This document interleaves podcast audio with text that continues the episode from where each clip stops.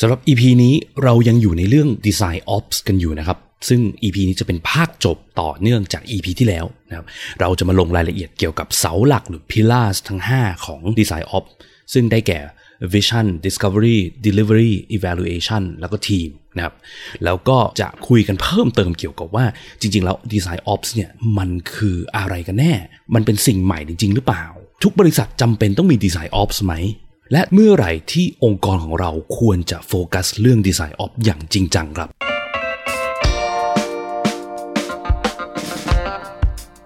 ยินดีต้อนรับเข้าสู่ผักสดพอดแคสต์ รายการที่จะพูดถึงการพัฒนาโปรดักต์ให้ดีที่สุดสำหรับลูกค้าของคุณ เพื่อธุรกิจที่ยั่งยืนกว่าด้วยกระบวนการ user experience design และ research กับผมพิษพิจารณาลัตนาที่คุณ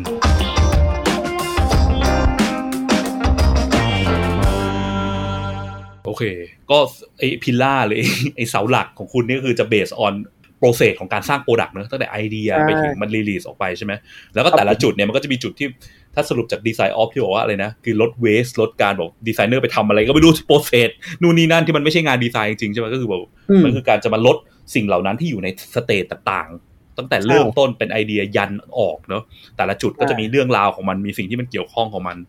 ในแต่ละครับขั้นใช่ไหมโอเค งั้นพิลล่าเหล่านั้นของคุณนะฮะที่คุณสรุปมาจากอืมประสบการณ์ใช่ไหมฮะมีอะไรบ้างฮะ ขอผมขอรู้สึกชื่อว่าโยนมาเร็วๆก่อนได้ครับสเตจเนี่ยมีทั้งหมด5อันเนาะตั้งแต่วิ่งตั้งแต่อ่าวิชั่นไอเดียเกิดมาได้ยังไงจนไปถึงว่าอืม Discovery เราทำให้เรื่องเราเข้าใจเรามั่นใจได้ยังไงว่าเรื่องนี้มันถูกต้องแล้วเนาะอืมอืมแล้วก็ Delivery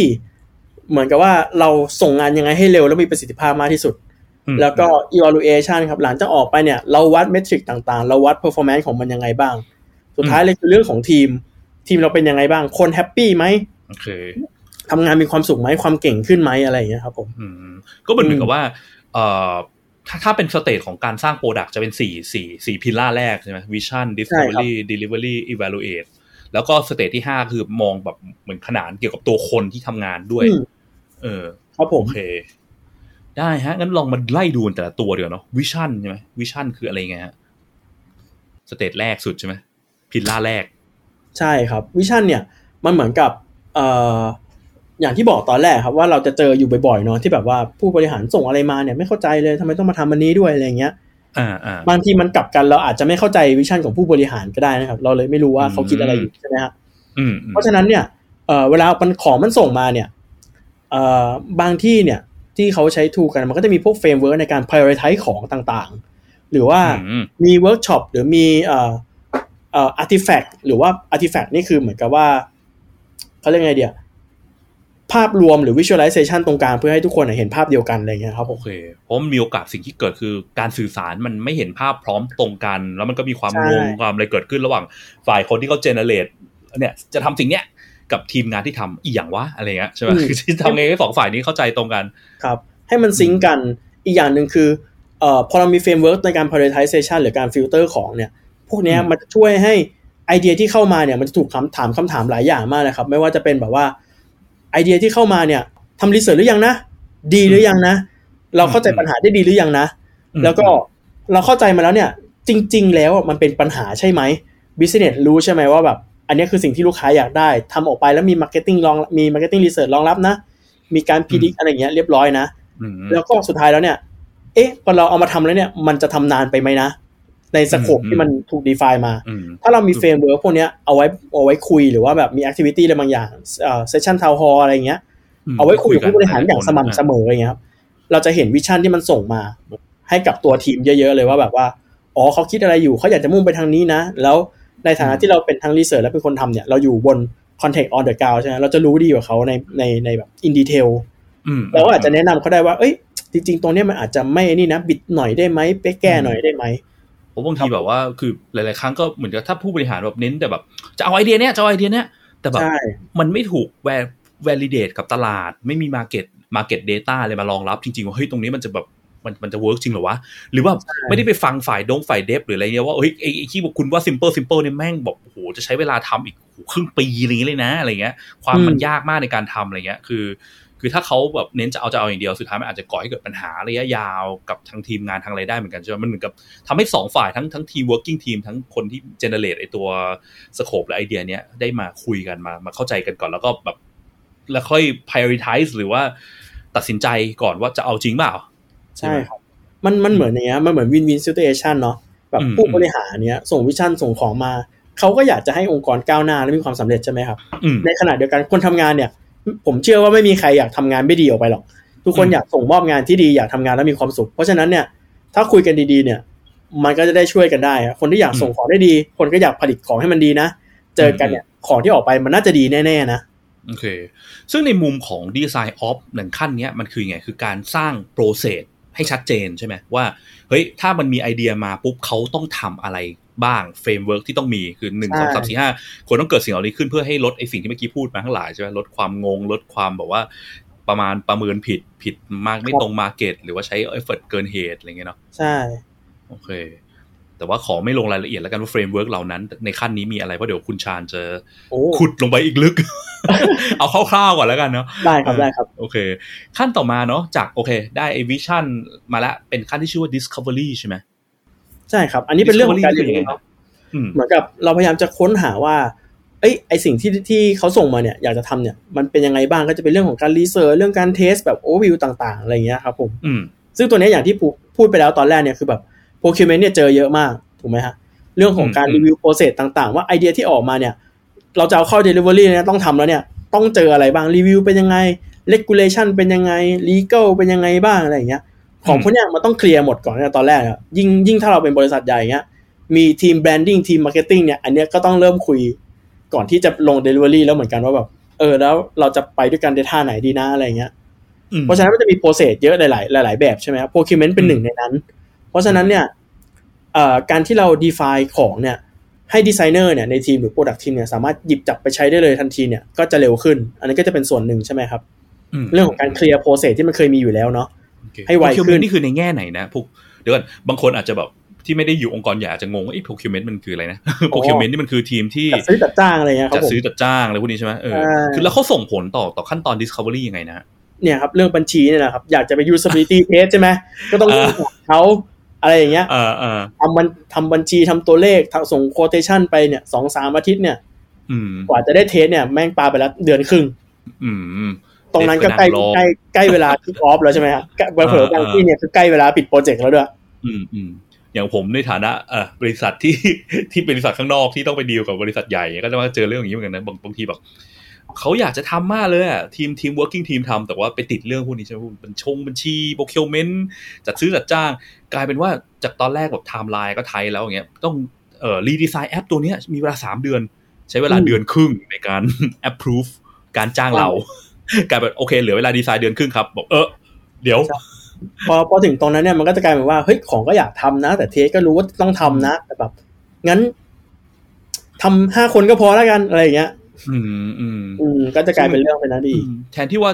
แบบเวลาสามเดือนเนี่ย ที่มันต้องรีบทำเพราะว่าอาจจะมีแบบอ่ามีแบบว่าคู่แข่งที่เขาก็จะทำตัวแอปตัวนี้ก่อนดังนั้นเราต้องรีบแบบชิง time to market รีบให้แอปตัวนี้คุณภาพดีกว่าคู่แข่งออกก่อนอะไรเงี้ย กลายเป็นว่าใช่สุดท้าย กับไอสิ่งที่มันไม่ได้เกี่ยวข้องกับตัว product เลยอะมันทำให้เสียโอกาสหนึ่งเดือนครึ่งในการพัฒนา product ไป ใช่ครับก็ก็ส่งผลต่อองค์กรด้วยนะเพราะ product มันก็คือด่านหน้าขององค์กรในการดีลกับลูกค้านะใช่อืมนอกนอกจากนอกจากตัว process ที่ว่ากันเมื่อกี้แล้วอะครับที่แบบเป็นตัวบล็อกเนาะ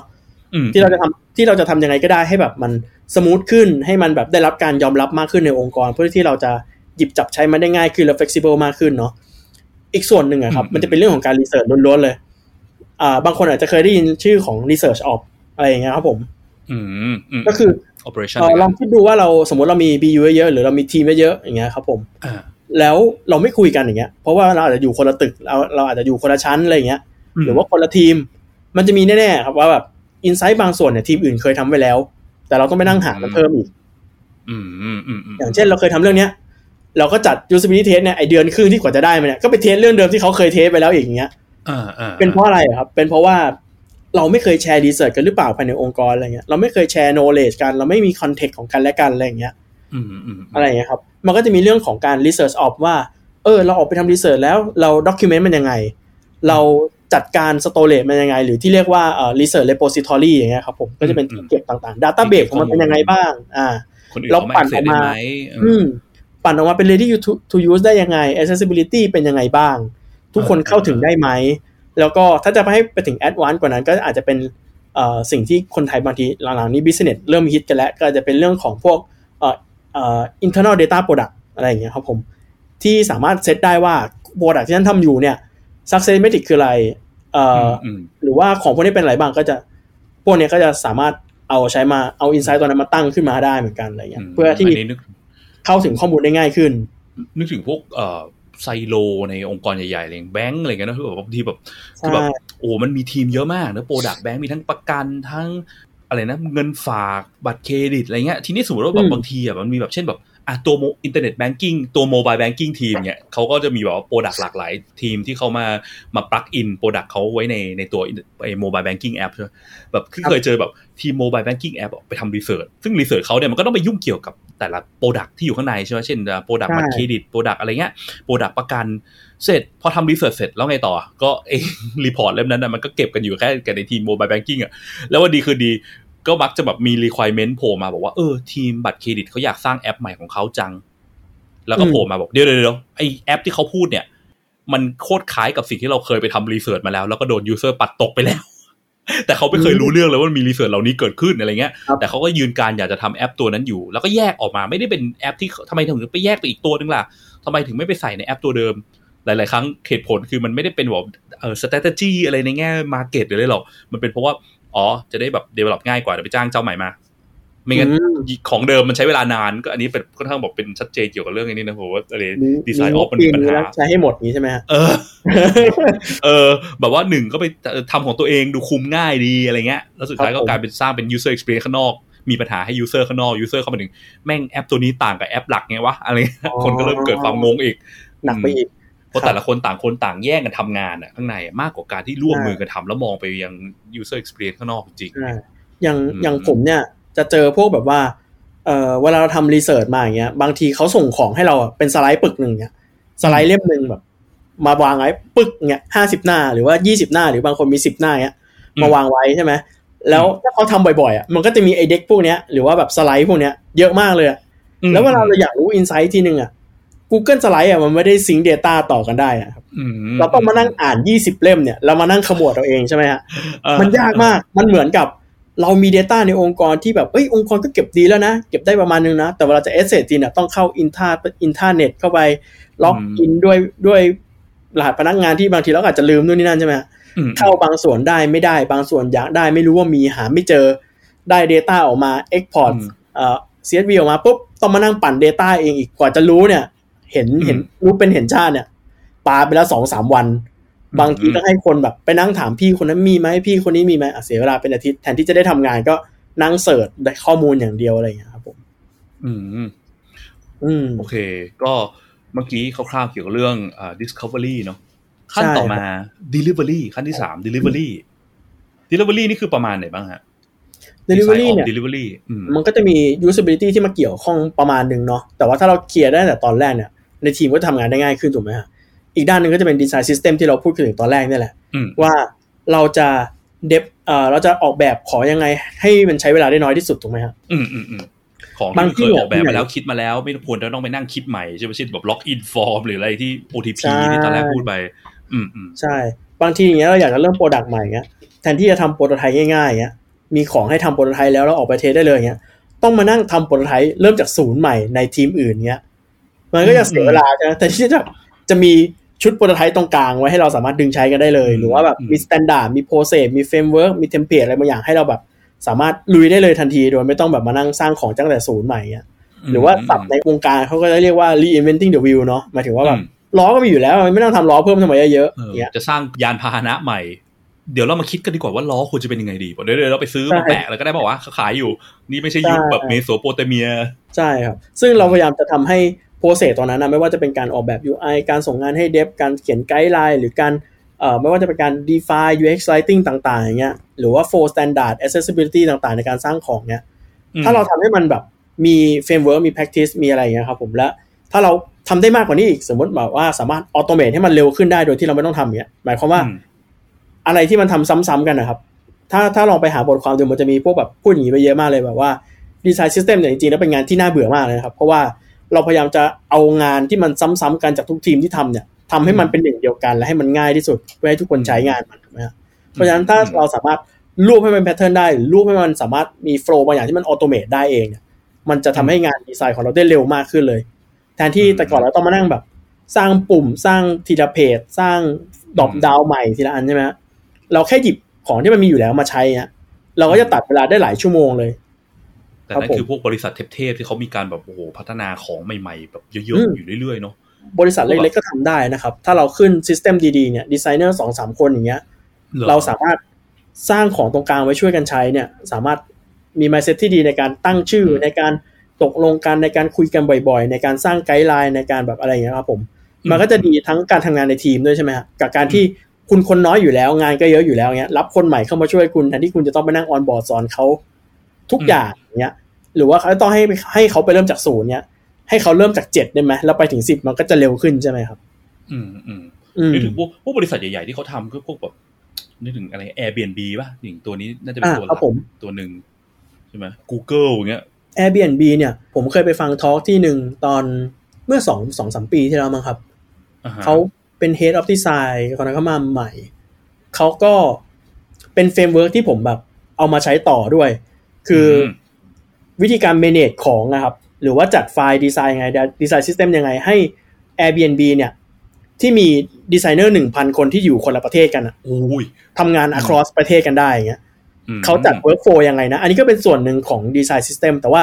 ประเทศเราครับ จากที่เรา research มาเนาะจากที่ผมรู้เนี่ยคือบ้านเราเยอะสุดก็ประมาณ 30 นิดๆนี่แหละไม่เกิน เพราะฉะนั้นเรายังไม่ถึงสเกลนั้น แต่เราสามารถ apply ส่วนหนึ่งของเขามาใช้ได้เหมือนกันครับ อืมโอเค ได้ฮะก็คร่าวๆเนาะอันนี้คือ delivery หลักๆ พวก design system พวกการ hand over งานต่างๆ ไปทีมนั้นทีมนี้เป็นถึง dev ไปอะไรอย่างนี้การเช็ค quality โอเคเอ่อขั้นต่อมา evaluate การประเมินผลพิล่าที่สี่ evaluate นี่คือประมาณไหนไงบ้างฮะ evaluate เนี่ยมันคือการบอกว่าของที่เราทำไปมันดีหรือเปล่าถูกไหมฮะเพราะฉะนั้นเนี่ยก่อน launch เนี่ยผมจะเจอหลายที่มากเลยที่ร้อนไปเสร็จปุ๊บเอาไม่มี Data ลืมลืมติดหรือว่ามันติดเอาวิสุดท้ายก่อนขึ้นก่อนก่อน launch product เนี้ย เราก็อาจจะนะติดติดพวกแบบ analytic ต่างๆ พวกเนี้ยเออหรือว่าแบบ analytic code ใช่ ซึ่งมันบางทีมันเสียเวลาครับ แล้วก็เราก็จะพลาดไปหลาย Data ด้วยเนาะเพราะฉะนั้นเนี่ยเวลาตอนเราทำ discovery เนี่ยเราพยายามจะทำเป็น hypothesis driven design เนาะโดยที่การที่ เราเขียนไปเลยว่าเราสงสัยอะไร เราจะพูดมันด้วยฟีเจอร์นี้ดีไซน์ออกมาเป็นแบบนี้นะ แล้วก็ใส่ไปเลยครับว่า success metric ของมันคืออะไร เราต้องเราต้องวัดผลมันแบบไหนบ้างอะไรเงี้ย เพราะฉะนั้นตอนสุดท้ายเนี่ย เราจะพูดถึงไอตัว internal data product ตัวนั้นแหละครับที่เราพูดไว้ตอนแรกเนี่ยว่า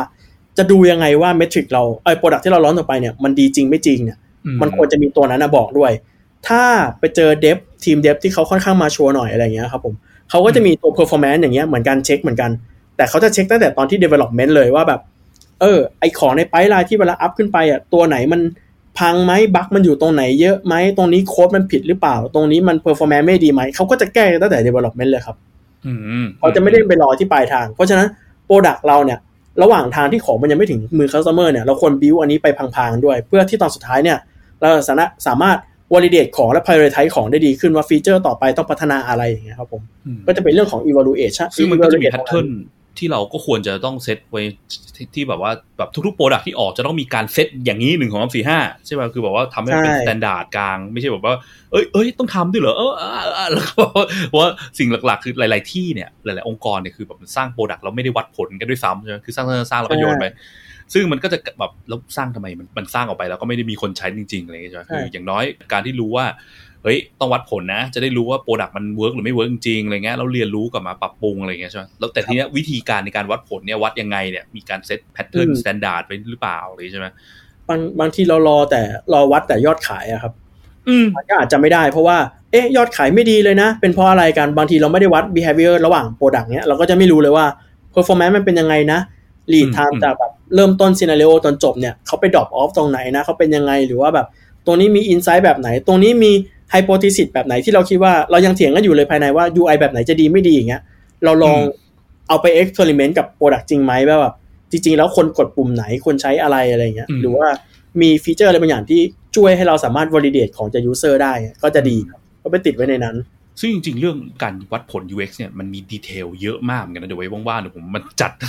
คิดคิดอยู่นานแล้วว่าจะทำเอพิโซดหนึ่งพูดเรื่องนี้แต่ว่ายังไม่มีมีโอกาสลงจริงๆ คือเพราะว่ามีโอกาสได้แบบไปเวิร์กช็อปหลายที่เหมือนกันว่าจุดหนึ่งคือ ที่เมื่อกี้ชาญบอกบอกว่า อย่าไปสนใจแต่แบบยอดขายยอดอะไรเงี้ยคือบางบางครั้งอะคนไปโฟกัสแต่เลขแบบแปลกๆ เช่นยอดดาวน์โหลด ยอด sign up ซึ่งเลขพวกนั้นเนี่ยจริง ๆ แล้วว่ามันไม่เชิงเป็นเลขที่ reflect ถึงว่า product มันดีไม่ดีจริงใช่ไหมอันนั้นมันเป็นเลขทางเข้าเลยนะบอกว่ายอดดาวน์โหลดแอปเราเงี้ยถามว่าเพิ่มยอดดาวน์โหลดแอปทำไงอ๋อก็ไปทำ marketing เดี๋ยวไปแจกเงินแค่นี้คนก็เข้ามาเยอะๆแล้วจริงว่าแต่ถามว่าคนโหลดเยอะถามว่าเขาใช้จริงหรือเปล่าเนี่ย ซึ่งการจะวัดว่าของมันใช้หรือไม่ใช้เนี่ยมันไม่ได้ดูแค่ยอดทางเข้า แต่มันอยู่ยอดข้างในประกอบด้วย แล้วก็นอกจากอันเนี้ยครับมันก็จะมีส่วนของการที่ช่วยให้ process ข้างหน้ามันดีขึ้นเนาะนอกจากตัว internal data product ที่เราทำแล้วเนี่ย มันก็จะมีเรื่องของเอ่อในในภาษาดีไซน์เขาจะเรียก socialization ครับก็คือแบบพอเรา proof อะไรบางอย่างที่มันดีขึ้นแล้วอย่างเงี้ยหรือว่าเราทำอะไรดีๆขึ้นอย่างเงี้ยบางที product team อะเราไม่ค่อยได้แชร์กัน cross team อย่างเงี้ย DesignOps เนี่ยในหน้าที่ของเราก็คือจะพยายามจัดให้มันเกิด activity ตรงนั้นขึ้นมา ใครทำดีเราก็อวยกันไป แล้วก็บอกว่าดีใช่ไหมผู้บริหารเห็นดีด้วยใช่ไหม ดีนะครับ เหมือนกับว่าไปทำ usability test มาเห็นไหมฟีเจอร์เนี้ยมันออกมาตามที่มันเทสจริง ๆ ด้วย มันมันมันดีนะ หมายความว่า process นี้น่าจะดี practice นี้น่าจะดี โอเค งั้นผู้บริหารครับเราบรรจุ usability test ลงไปในอ่าหนึ่งใน process ขององค์กรได้ไหมว่า ทุกครั้งที่เริ่มโปรเจกต์ จะต้องมี budget ส่วนหนึ่งอะที่กันให้ตรงนี้เพื่อเป็นการ experiment ได้ไหม เพราะว่ามันเนี่ยมันช่วยให้ risk มันออกขึ้นมาเอ่อ risk มันลดลงได้เยอะมากเลยนะ เห็นไหมครับ จาก internal data product ที่เราแบบทำไว้ หรือว่าเอ่อ pattern เนี้ยใช้แล้วไม่มี drop-off เลยหุยดีมากเลย เพราะฉะนั้นอันเนี้ยเราควรบรรจุไปในแพทเทิร์นของดีไซน์ซิสเต็มไหมครับว่าสิ่งเหล่านี้น่าจะให้เป็นน่าจะให้เดฟทำเป็น reusable component นะ หรือว่าเป็น reusable flow ที่ทีมอื่นอยากใช้นี้ใช่ไหมดึงโฟเนี้ยทั้งโฟไปใช้ได้เลยโดยที่ไม่ต้องเดฟใหม่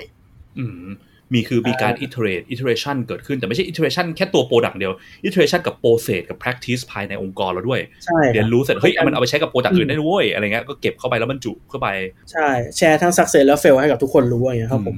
อย่างตัวอย่างพอพูดถึงเรื่องแอบนึกถึง OTP เมื่อกี้ที่พูดเพราะว่าจริงๆการดีไซน์หน้า OTP เนี่ยมันมีหลากหลายแบบมากเหมือนกันเนาะแบบแอบนึกถึงแบบตอนทำดีไซน์มันก็จะมีแบบบางอันก็จะมีความงงนะถ้าเราเคยเห็นบางระบบแบบกด OTP ฮะ แบบอย่างอันนี้ดีกว่าแบบว่านึกถึงแบงค์หน้ากรอก OTP บัตรเครดิตของแบงค์เจ้าหนึ่งที่เจอบ่อยมาก ซึ่งมันจะแบบเขายังไม่ได้ทำเป็น mobile site เลย ทุกเข้าไปยังเป็นเดสก์ท็อปแบบใหญ่เบิ่มแล้วเราซูมเข้าไปอะแล้วพอเข้าไปถึงปุ๊บ ก็ต้องไปนั่งกดปุ่มตรงกลางเนี่ยปุ่มแบบเซน OTP อะซึ่งพอกดเสร็จปุ๊บ เพจมันก็จะ reload ไง แต่ทีเนี้ยมันจะมีกล่อง text box ให้กรอกเลข OTP อยู่ข้างล่าง ซึ่งผมเนี่ยเป็นประจำเลยพอผมกดเสร็จปุ๊บ OTP มันมาไง ผมก็รีบเอาเลขนะไปกรอกในกล่องข้างล่าง แต่จริงๆแล้วเพจมันกำลัง reload อยู่ มันต้อง reload หน้านี้ก่อนแล้วถึงกรอกได้ ไอ้ที่เรากรอกเสร็จปุ๊บ คือแบบมันตลกไงตรงที่ว่ามันเป็นดีไซน์ที่เขาทำมาโบราณมากแล้วแบบประมาณว่าตอนที่ยังไม่ขอ OTP จะโชว์กล่องให้กรอกทำไม แต่เมื่อขอแล้วปุ๊บแล้วค่อยโชว์กล่องอะไรอย่างเงี้ยใช่ไหมกล่องมันจะโชว์ตลอดเวลาไง แต่แล้วเพจมันเป็นแบบโบราณไงเวลากดเซ็น OTP ปุ๊บมันจะ refresh หน้า แต่บางทีมัน refresh ช้าเลข SMS OTP มันมาก่อนแล้วเราก็หยิบเลขนั้นไปกรอกกรอกกรอกพอกรอกเสร็จปุ๊บก็รีปุ๊บบอกเฮ้ย ที่กรอกมาห้าหลักหายหมดเลย refresh ใหม่ต้องกรอกใหม่อีกรอบอะไรเงี้ยแสดงว่าไม่ได้ดูใช่ไหม practice โบราณมากที่มันไม่ดีแล้วมันก็ไม่มี iteration เกิดขึ้นไง แต่ทุกวันนี้ก็ยังใช้อยู่ซึ่งแบบถ้าใครใช้บัตรเครดิตน่าจะเคยเจอเจ้าหนึ่ง โอเค ได้ฮะ ก็โอเค เออ แล้วก็อะ pillar สุดท้าย อ่า people pillar สุดท้ายเนี่ย มันเหมือนกับว่า เราพยายามจะมองเรื่อง scaling ทีมเนาะถ้าถ้าทีมเราอยากจะไปได้ดีขึ้นเนี่ยครับผมมันก็จะมีอยู่หลายฟิลเนาะ เพิ่มคนทำให้คนเก่งขึ้นหรือว่าอะไรอย่างเงี้ยครับผม ทีมเรามีความสุขไหม performance เป็นยังไงยังขาดตกตกขาดตกบกพร่องตรงไหนไหมที่เราต้อง support อะไรเงี้ยครับ ผม อืมอืมการให้ทีมเราเนี่ยก็จะทำนาทีมใช่ก็ทำเรื่องพวกนี้แหละว่าแบบ เอ๊ะ บางทีเนี่ย ในทีมเราเนี่ย เราอาจจะรู้ว่าแบบ อยากได้คนนี้เพิ่มนะ เดี๋ยว roadmap เราเนี่ยจะเจอเรื่องนี้ในข้างหน้าเราอาจจะต้องพัฒนาเรื่องนี้ หรือมีคนที่เก่งเรื่องนี้เข้ามาทำใช่ไหมครับอืมอืม หลาย ๆ ทีมเนี่ยก็อาจจะเป็นการ raise ไปบอกหัวหน้า หรือว่า raise ไปบอกกับตัว HR เองว่าอยากได้คนนี้นู่นนี่นั่น ซึ่งมันอาจจะมี Impact ไม่พออะไรเงี้ยหรือว่าแบบเขาอาจจะแบบอ๋อก็น้องมาบอกก็อาจจะไม่ได้อะไรอะไรมากมันก็ไม่ได้ลิงเลบให้อะไรเงี้ยการที่มีทีมเราช่วยเนี่ยเราก็จะดูเรื่องของทีมของ DesignOps นะครับ ก็จะดูแบบว่า เออ ทั้งองค์กรเราอะมันเป็นยังไงบ้าง คือช่วย Head of Design หรือช่วย Leader เนี่ยของเราเนี่ย design lead เนี่ยในการ ช่วยในการทำเรื่องนี้เพราะว่าเขาก็จะมีประชุมในทางด้าน business เยอะใช่ไหมครับ direction ของทีมเป็นยังไงอยากไปทางไหนอะไรเงี้ย เราจะเป็นคอยช่วยเรื่อง strategy มากกว่าว่าไอ้ที่ภาพที่เราอยากไปด้วยกันเนี่ยมันทำได้แบบไหนบ้างมีอะไรที่เราจะช่วยให้เขาแบบสามารถทำงานเรื่องของ high level ได้ดีมากกว่านี้ หรือว่าแบบแบบปลดเปลื้องเรื่องที่แบบไม่สบายใจได้ได้ออกไปเยอะอะไรอย่างเงี้ยครับผมอืมซึ่งมันรวมเกี่ยวกับพวก career path อะไรอย่างงี้ด้วยไหมของดีไซเนอร์ในทีมอะไรด้วยไหมใช่ครับ career path เป็นยังไงน้องเข้ามาใหม่โตไปทางไหน เราอยากได้ใครเข้าทีมบ้างเอ่อ process การ interview เป็นยังไงrecruiting recruit ใครมายังไง พัฒนาของคนในทีมเป็นยังไงบ้าง เพราะเราจะรู้ดีกว่า HR ถูกไหมครับ อืมอืมอืมเราก็จะพูดเรื่องนี้ได้ง่ายกว่า หรือแม้กระทั่งว่า health check ว่า คนในทีมมีความสุขไหม ตอนนี้ทีมนี้ performance drop ลง เป็นเพราะว่าเขามีความสุขน้อยลงหรือเปล่า ความพึงพอใจในหน้าที่ของงานงาน การอยู่ในทีมวิธีการทำงานดีหรือยังอะไรอย่างเงี้ยครับ working environment ต่างๆ tool พร้อมไหมอะอย่างที่เราพูดกันตอนแรกว่าแบบเข้าบริษัทมา ต้องนั่งลงคอมลงโปรแกรมใหม่อะไรเงี้ย เข้ามาใหม่ปุ๊บคอมพร้อมหรือเปล่า tool พร้อมไหมที่จะต้องใช้อะไรขาเงี้ยนี่มันเหมือนเป็นสายสาย support สายแบบ ไม่ใช่สายที่ออกไปลุยเหมือนกับไอ้สี่สี่ขาแรกมันคือสายวิ่งออกไปลุย ไปฟาดจริงนะไปสร้างป้อมสร้างอะไรอันนี้เป็นสายมันยืน heal อยู่ข้างหลังคอย support ทีมงานอีกทีหนึ่งเนาะเอองั้นก็ก็สรุปไอ้ pillar ห้าอันเร็วๆเนาะมี vision discovery delivery evaluate อันนี้สี่ขั้นนี้สี่ pillar นี้คือเกี่ยวกับตัว product การสร้าง product แล้วก็บวกอันที่ห้าคือ people ใช่ไหมคือเกี่ยวกับคนในทีม พัฒนาศักยภาพประสิทธิภาพของคนในทีมดีไซน์อะไรเงี้ยเนาะซึ่งมันฟังดูเหมือนจริงๆเขาที่พูดพูดมามันเกินปัจจุบันมันก็เป็นงานของแบบ โอเค ก็เป็นงานที่ถ้าเราไม่ได้มีพูดถึง design ops เนี่ยคือดีไซเนอร์ก็ทำทำไปอืมหรือบางทีบางอย่างมันดูเหมือนเป็นงานของ team lead เนาะ design team lead อะไรเงี้ยใช่ไหมอย่าง people เงี้ยการ grow ทีมมีความสุขมันก็เป็นงานที่ทีมลีดก็เป็นคนทำไปปะเอ่อจริง ๆ ใน จริงๆ คนจะตระหนักเรื่องเนี้ยครับ ตอนที่ขึ้นมาเป็นรุ่นพี่แล้วมาตอนที่ต้องบริหารทีมแล้วเนี่ย เราจะเริ่มเจอเรื่องพวกนี้เยอะขึ้นอ่าฮะอ่าฮะในขณะที่เราอะจะต้องดูน้อง ในขณะที่เราจะต้องดูทิศทางบริษัท ดูเอ่อว่าเราจะไปทางไหนดี องค์กรเราต้องไปมูฟไปนี่นะ ประชุมก็จะเยอะขึ้นเยอะมาก ๆเลยครับ แล้วเราก็ต้องแบบมีเวลามาทำเรื่องพวกนี้อีก แล้วก็จะมีงานตัวเองอีก หมายความว่า design lead เนี่ย สิ่งที่เขาทำก็คือ ถามน้องตอนเช้าว่าเป็นยังไงบ้าง อ่าอย่างอย่างตอนผมทำเป็น design lead เนี่ยคือ ช่วงเช้าเนี่ยเหมือนพบปะประชาชนเลยครับ น้องเป็นยังไงทีมเป็นยังไง เมื่อวานทำงานเสร็จไหมวันนี้มีงานเยอะไหมวางแผนงานกันยังไง ติดอะไรตรงไหนให้คำปรึกษาอะไรอย่างเงี้ยครับ ช่วงบ่ายเนี่ย ประชุมล้วนๆเลย product ใหม่เข้า ลูกค้าใหม่เข้า เอ๊ะทำยังไง เอาใครลง project ดี จะต้องทำให้มันดีกว่าเนี้ย ตรงไหนต้องพัฒนาบ้างอะไรอย่างเงี้ยเยอะแยะเต็มไปหมดอืกว่าจะได้เริ่มงานตัวเองเนี่ย บางทีเนี่ยห้าหกโมงทุ่มหนึ่งแล้วแบบคนอื่นกลับบ้านแล้วเราเพิ่งเปิดคอมแบบ เพิ่งเปิดหน้ามาแล้วแบบโอเค เริ่มทำงานได้แล้ว โอเคมันเสียเวลามากเลยครับ ซึ่งได้ครับซึ่งถ้าเราสามารถโฟกัสกับ เอ่อการให้คำปรึกษาน้องตรงๆ กับการประชุมของบริษัทที่แบบ เพื่อความก้าวหน้าหรือว่าแบบคอยไปอินสเปกหรือว่าคอยไปเคลียร์ทางแบบเรื่อง process ไอเรื่องเรื่องวิธีการเอ่อเขาเรียกอะไรนะเรื่อง expertise ของน้องๆ ได้อะมันจะดีมากกว่า อ่าอ่า แทนที่จะต้องแบบระหว่างวันประชุมแล้วก็ไปทำ procurement แล้วก็ไปทำเรื่องนู่นเรื่องนี่อะไรอย่างเงี้ยครับ แล้วปกติแบบถ้าสมมติอย่างอะบริษัทต่างประเทศก็ได้ใหญ่ๆอย่างเงี้ยนะเขาทำอย่างกันยังไงบ้างอะ จะทำ design ops เนี่ย design ops design เอิอืมใช่ป่ะมันเหมือนมันจะเป็นต้องมีตำแหน่งคนขึ้นมาคนหนึ่งอะไรอย่างเงี้ยป่ะครับ จริง ๆ เนี่ย ทุกสมมุติคนว่าทีมเนี่ยดีไซน์มีพนักเอ่อมีมีคนอยู่แปดคนอย่างเงี้ยเนาะมีทีมลีดคนหนึงอะไรใช่ไหมครับ จริง ๆอะปกติอะครับ ผมผมมาค่อนต่างจากที่ดูมาเนาะ บางคนเขาจะบอกว่าเออเริ่มทำดีไซน์ออกได้แล้วเริ่มทำดีไซน์ออกได้แล้วเนี่ย ผมมากับรู้สึกว่าทุกคนเนี่ย จริง ๆ แล้วมีดีไซน์ออกอยู่แล้วในองค์กรในทีมของตัวเอง อืมอืมอืมประเด็นคือ เราแค่ยังไม่ได้ define มาว่ามันเป็นดีไซน์ออกอะครับ แล้วก็เท่านั้นเอง แล้วซึ่งเวลามันมีอยู่แล้วเนี่ย มันดีหรือไม่ดีมัน automate มากน้อยแค่ไหน มันช่วยลดเวลาการทำงานได้มากแค่น้อยเนี่ยแค่ไหนเนี่ยมันคือมันคือมันคือตรงนั้นเลยอะครับ ถ้าเราเริ่มสนใจเรื่อง design ops แล้วเนี่ย ก็คือการที่หาคนมาโฟกัสเรื่องเนี้ย เพื่อทำให้ทั้งทีมมันทำงานดีขึ้นอะไรเงี้ยอืมฮึคือพูดง่ายๆคือจริงๆ design ops มันก็เป็นเรื่องแบบถ้าใครฟังมาบางทีอาจจะเอ๊ะมันต่างกันธรรมดาไงปกติก็ทำอยู่แล้วปะวะอะไรเงี้ยมันคือเรื่องแบบใช่ generic generalize ที่แบบว่าทำทำกันอยู่แล้วแหละ แต่ว่าไม่ได้ pay attention ไม่ได้สนใจมันมาก สิ่งที่ในเกิดคือพอไม่ได้สนใจปุ๊บมันก็เลยต้องแบบเป็นมีไปทำซ้ำทำซากเยอะๆ กลายเป็นการทำสิ่งที่มันสามารถ optimize ให้มันเร็วขึ้นดีขึ้นใช่ได้มากกว่าเดิมใช่ไหมจริงๆมันก็เหมือนกับ UX เหมือนกันเนอะประมาณว่า UX เนี่ยคือแบบไม่ต้องจ้าง UX UX คือ product เรามันก็มี user experience อยู่แล้วอะ ครับเพียงแต่ว่าถ้าเราไม่ได้สนใจมันโดยแท้ทรูอย่างเงี้ยบางทีมันก็จะมีโอกาสสร้างของที่มันแย่แบบว่าประสบการณ์แย่ คนใช้ไม่ได้อะไรเกิดขึ้นใช่ไหมครับแต่ถ้าเราสนใจมันมากขึ้น มันก็จะมีหลักการมีอะไรมากขึ้นที่ช่วยทำให้ product เรามันมันใช้งานได้ง่ายได้ตรงกับ user มากขึ้นอะไร design ops ก็น่าจะโทนประมาณเดียวกัน ถ้าถ้าลองสังเกตดูอย่างเงี้ยในเมืองนอกเนี่ยครับ เราจะใช้คำว่าเอ่อการทำ design ops เนี่ย คือ user ของเราอะก็คือดีไซเนอร์ในองค์กรอือหืออือหือ ซึ่งทำยังไงให้เขามีความสุขให้มากที่สุดทำงานได้ง่ายมากที่สุดก็เหมือนเราสร้าง product ตัวหนึ่งเราถึงบอกว่า design system อะเป็น product ตัวหนึ่งนะ ไม่ใช่เป็นproject หนึ่งที่ทำอย่างเงี้ยเพราะว่า design system คือให้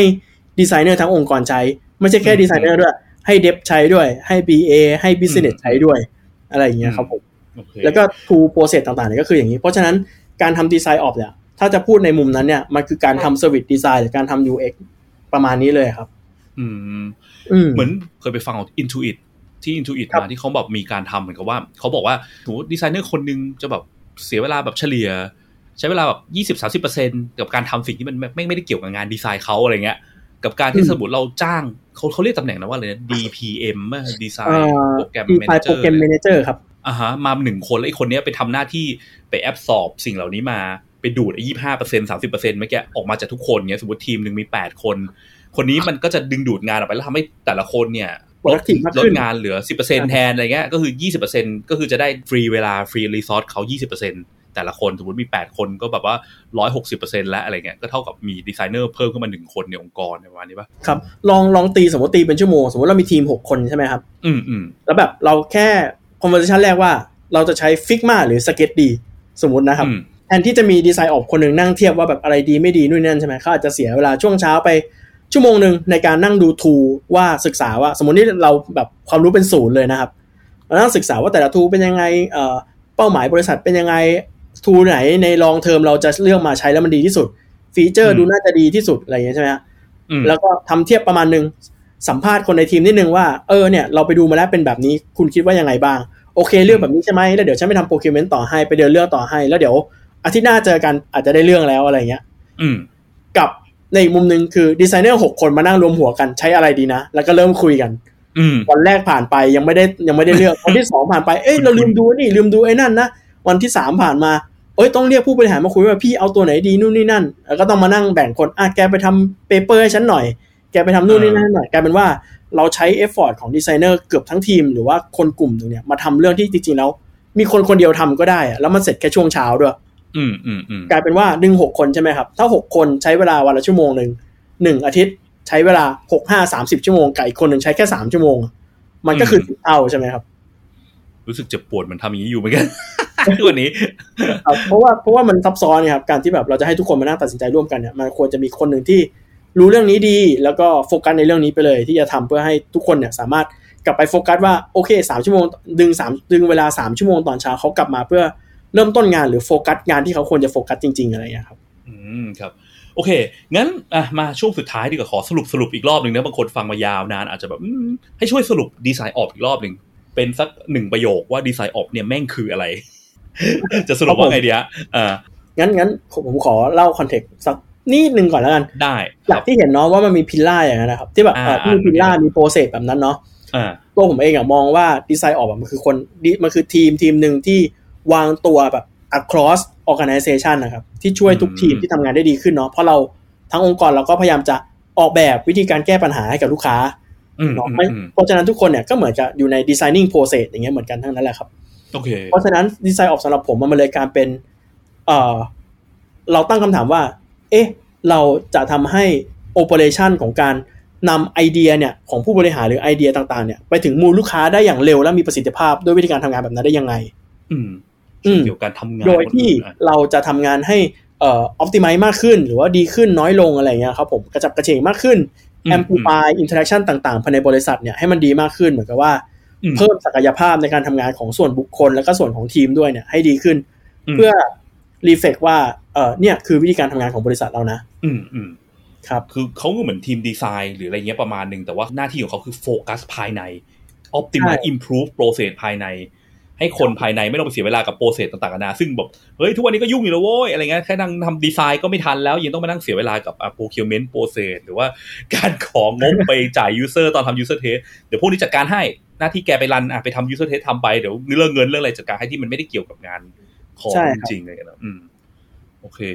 แล้วความสำคัญบ้างดีไซน์ออกเนาะจำเป็นต้องมีกันหมดไหมคือแบบทุกบริษัทควรต้องมีดีไซน์ออกไหมครับ จริง ๆ แล้วเนี่ยเอ่อถ้าตามรีเสิร์ชของเมืองนอกเนาะที่เขาแบบอืมทำกันมาตั้งแต่ปี 2014 แล้วเนี่ยเรื่องเนี้ยคือแบบทำแบบอืมลงลึกเลยนะ ก็เจ็ดปีเลยใช่ไหมฮะสิ่งที่เขารู้คือเอ่อเมื่อไหร่ก็ตามเนี่ย ที่ที่คนในทีมเราเริ่มเยอะแล้วเนี่ยอืมสักประมาณ ถ้าในเมืองนอกเขาจะใช้สิบแปดคน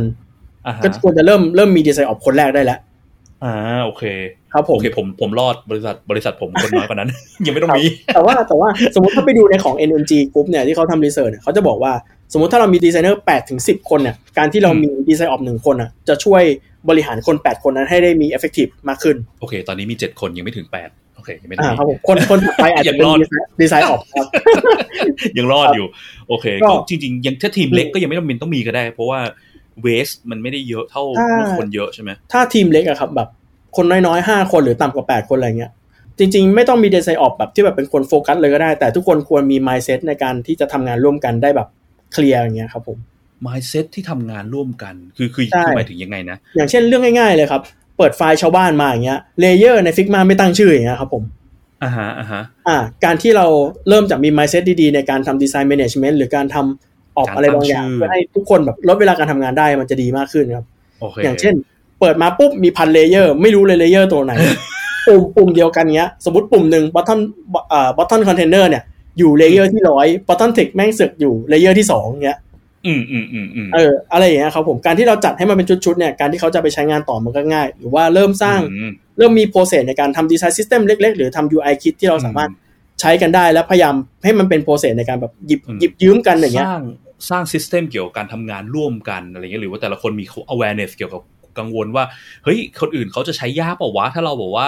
รีบๆทำแบบนี้แบบไม่สนใจใยดีใช่พวกการตั้งชื่อไฟล์ที่ผมแอบนึกถึงนี่เลยแบบปกติเนี่ยจะพยายามบังคับ enforce ให้ทุกคนในทีมตั้งชื่อไฟล์ให้มันมี pattern เหมือนกันคือไม่งั้นอาจจะชอบเจอแบบโดยเฉพาะแบบเด็กใหม่ๆ จบใหม่อะไรเงี้ยเด็กที่แบบว่า หรือแม้กระทั่งคนทำงานมาระดับสักพักหนึ่งก็ได้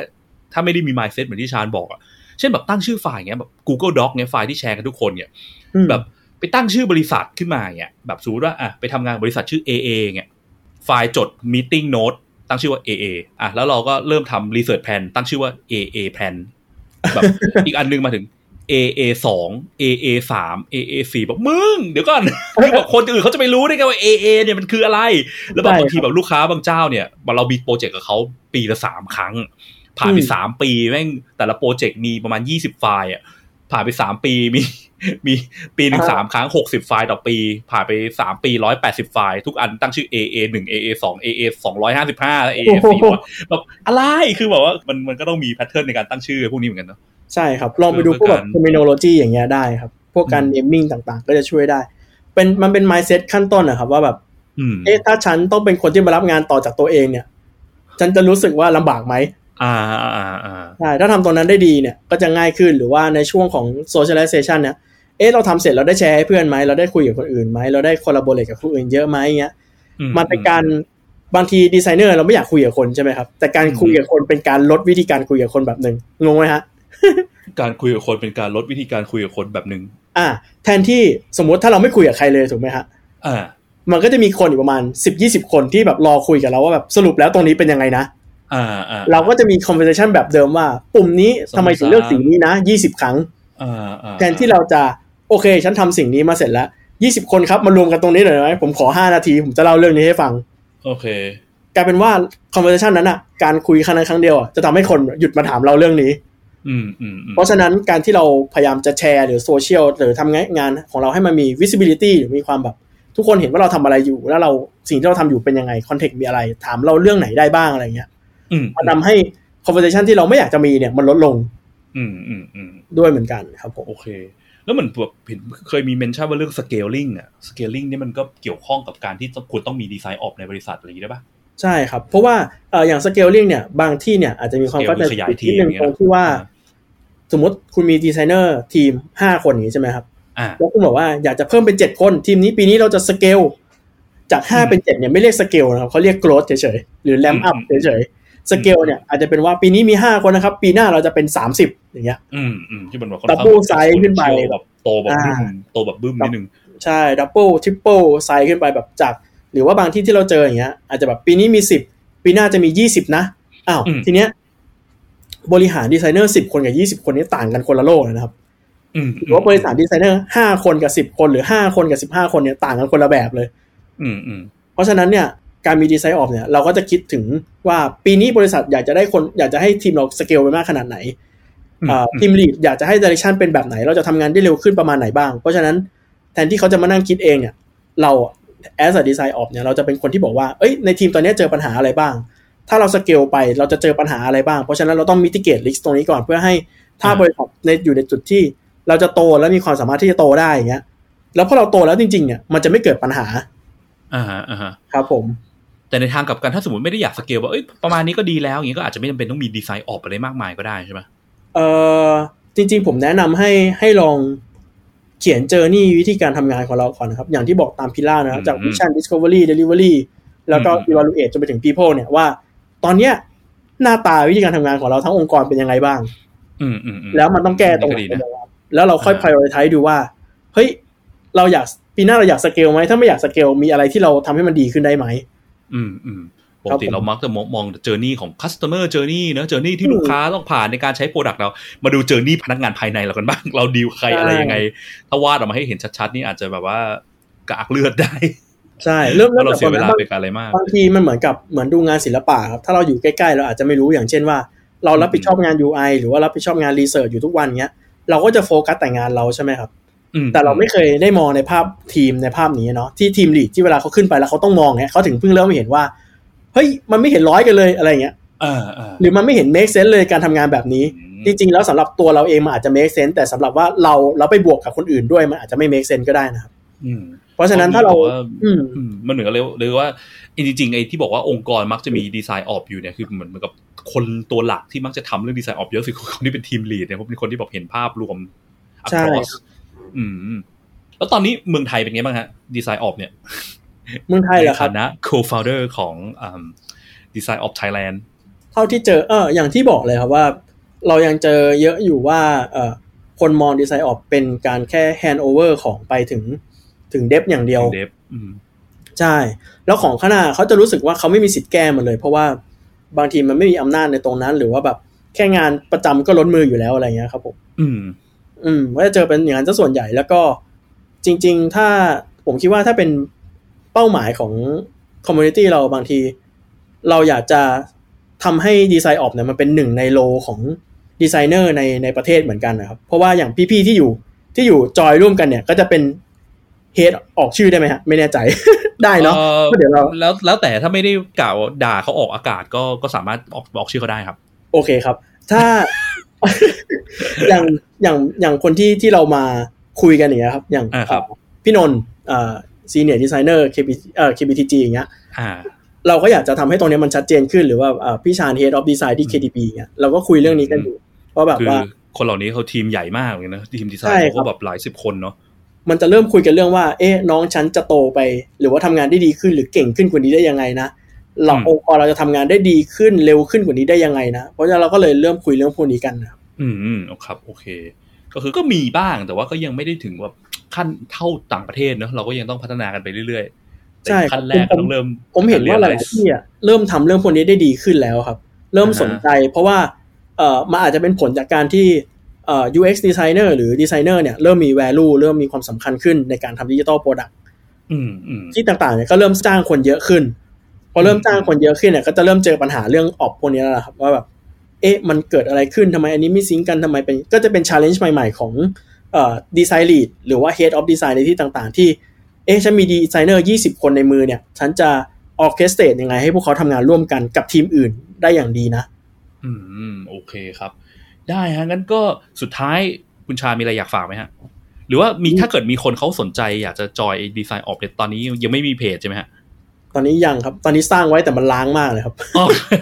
งั้นเดี๋ยวถ้าใครสนใจเดี๋ยวตามโปรโมทให้วันหลังนะครับคอยครัติดตามงั้นแต่ผมว่าอาจจะฝากเพจล้างๆไว้กับพักชุดก่อนแล้วก็ถ้าใครสนใจได้ได้ครับก็เดี๋ยวผมใส่ไว้ได้ใน description ไว้ให้เออเออแล้วใครอยากอยู่ในบ้านล้างก็ตามไปอยู่ไว้ก่อนเดี๋ยวหวังว่าครับหลายคนผมเขาจะมีคอนเทนต์มาใช่ครับ เราเพราะว่าเอ่ออย่าง Intuit ที่ที่พี่พีทพูดตอนแรกครับ อืมอะเราก็ connect เข้าไปเนาะเราอยากจะไป